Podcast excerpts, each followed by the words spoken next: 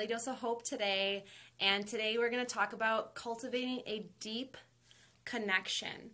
And so, when we think about cultivating a deep connection, we can also think of it as cultivating deep concentration. And in yoga, we know it as dharana. And when we think about this, the two are really interrelated.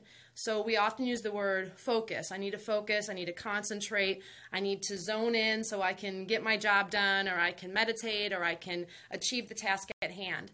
And Katrina Kenston interuses, if that's a good word, um, exchanges them as one in the same.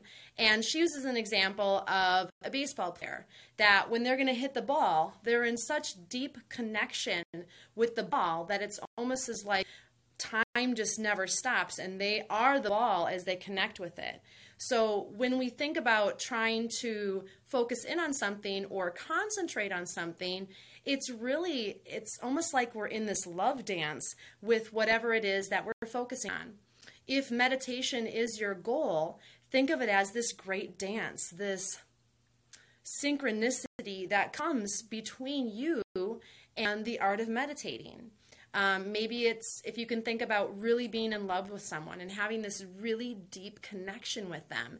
You are so focused in on them and knowing them and just really harmonizing with them. It's a deep concentration, it's a deep focus.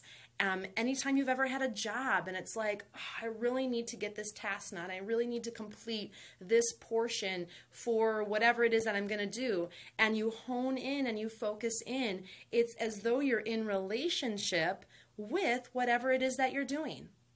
So when we're trying to concentrate, we're also trying to connect. So if you pray, if you meditate, um, asana, I just taught a class, is like this dance the practices that you feel like you're spot on and 90 minutes goes like five minutes, you were literally in this deep dance, this deep connection with your breath, with the poses, with the music, with the vibration, with everybody else. It's this love dance, it's this love child that comes from deep, deep focus.